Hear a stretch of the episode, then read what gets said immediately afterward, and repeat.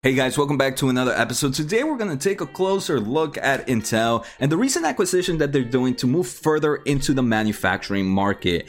And I do want to say Intel is starting to look a bit interesting. Interesting doesn't necessarily mean it's a buy, right? It's just telling me, hey, Jose, come take a closer look at me, see what's happening, and that's what I'm gonna be doing. So for the next few days, I'm actually I'm gonna be doing a nice amount of research on Intel and see what kind of optionality and what kind of future growth can this company see. Obviously, there is a lot of competition in both the markets that Intel is really focusing, the design of chips and also the manufacturing. Um, but who knows? Maybe there might be some way for Intel uh, to make it through. At the moment, I have no shares of Intel. Uh, for those that haven't seen, right, Intel, I believe, has been a very boring stock, especially in the past five years. Stock has been pretty much dead money. Usually, when something like this happens, it pushes investors away. There's no reason why some investors would want to come to dead money.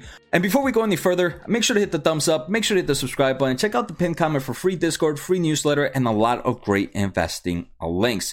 So Tower Semiconductor is traded under the NASDAQ at ticker TSEM. This is a leading foundry for analog semiconductor solutions. The deal is expected to be all cash funded from Intel's current balance sheet. And it's going to be a total about $54 per share. Total enterprise value would be about $5.4 billion.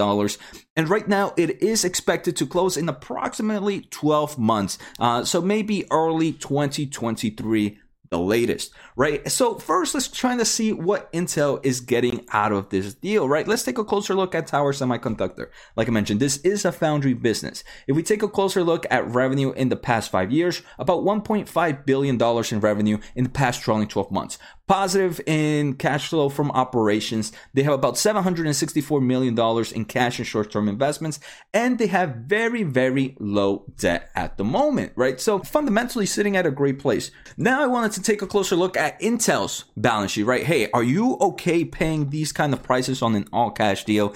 And I kind of knew this entering, but I didn't know how strong Intel's balance sheet was until now. First, we can see cash and cash equivalents. They have about $4.8 billion.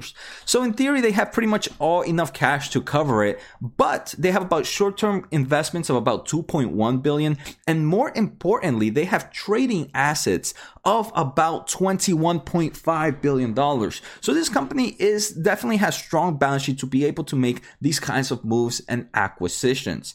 I do want to show this company is also super positive in cash flow from operations. Net cash flow provided by operating activities in the full year of 2021 was almost 30 billion dollars. So again, this kind of acquisition to me is not going to be something that's going to game change the overall balance sheet of Intel, and it's something that they can really kind of work through with their own fundamentals. Another thing I do want to mention hey, it, it, looks good for Intel. They have plenty of cash flow, but obviously it is going to impact kind of the bottom numbers. For example, for the full year of 2022, Intel is expected their earnings per share on a GAAP basis to be $3.55. This is very profitable. Let's take a listen to today's sponsor. I want to thank The Motley Fool for sponsoring this video. Motley Fool is a company that provides investing insight and stock recommendations for investors of all skill sets and risk levels. You guys know I love finding new investing tools and resources to help me scout out new growth stocks. And right now I have a discount for one of my favorite services the Fool offers. Through the Motley Fool Stock Advisor services, you get access to ton of expert stock picks. Every month you'll get two new picks that are aimed at growing your wealth and to help you realize your financial goals. Stock Advisor's average stock picks have done amazing returns. If growing your money is something you'd like to do more of this year, you can visit fool.com slash Jose Najarro or click on the link below for access to my special offer and decide if the stock advisor is right for you. Thanks again to the Motley Fool and now onto today's video. But when we take a quick look at 2020, they had GAAP earnings per share of $4.94 and in 2021 $4.86. So obviously with all this investment and kind of the shift that Intel is doing, it is gonna hit on their earnings per share.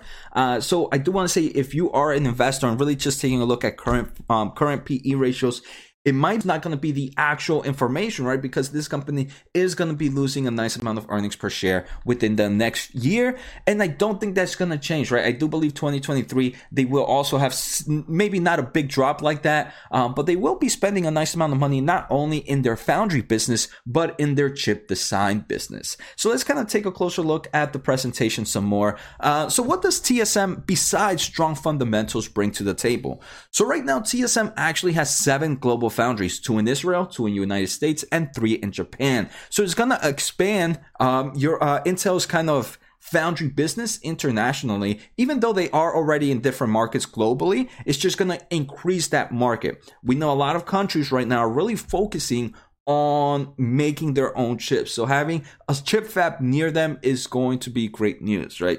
Um, Intel is building new foundries here in the United States, and they're also looking to expand in Europe, right? The second thing, and I think this is the most important thing for Intel, is this is going to open doors for potential customers for Intel. Uh, it's also going to bring engineers and technology to Intel. But let me go back to that other point the customers, potential customers.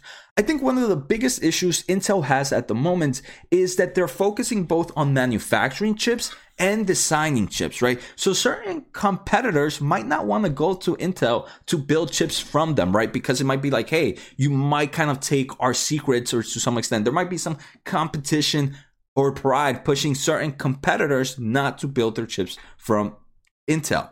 By kind of having buying a company that already has customers, they already know the team behind it. They can feel a bit comfortable, like, okay, even though you're being purchased by Intel, we've worked with you before, so it's okay for us to continue. And they can bring further customers to Intel. So I think the customer opportunity um, is an important aspect of this acquisition. Um, for from some other things to know is I, I think this deal is decently valued. I mean, $5.4 billion for a company with 1.5 billion in trailing 12 months revenue, increasing overall. It, it's a great move for Intel, right? As they kind of plan to move into the foundry business. So I do think for Intel, it's a smart move for the way they are moving, the direction that they're traveling.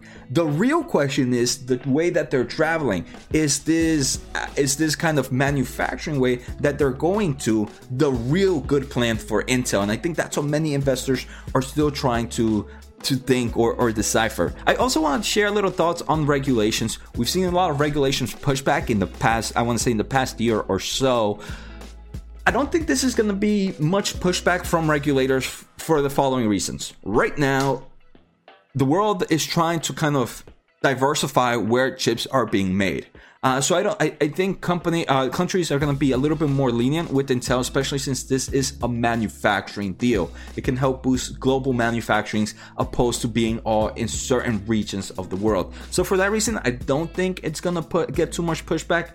The second reason is this uh, Intel, this kind of tower semiconductor. The chips that they make are mainly in the analog market and there's not too many com- competition from Intel in that market. So I don't think regulators will fight too much, or there might be too much pushback from other companies. Maybe if Intel was buying a foundry that makes a lot of chips for some of its competitors, then I think that's where we would see more of a pushback. So I hope you guys enjoyed today's episode. Take care, have a good day, and see you next time.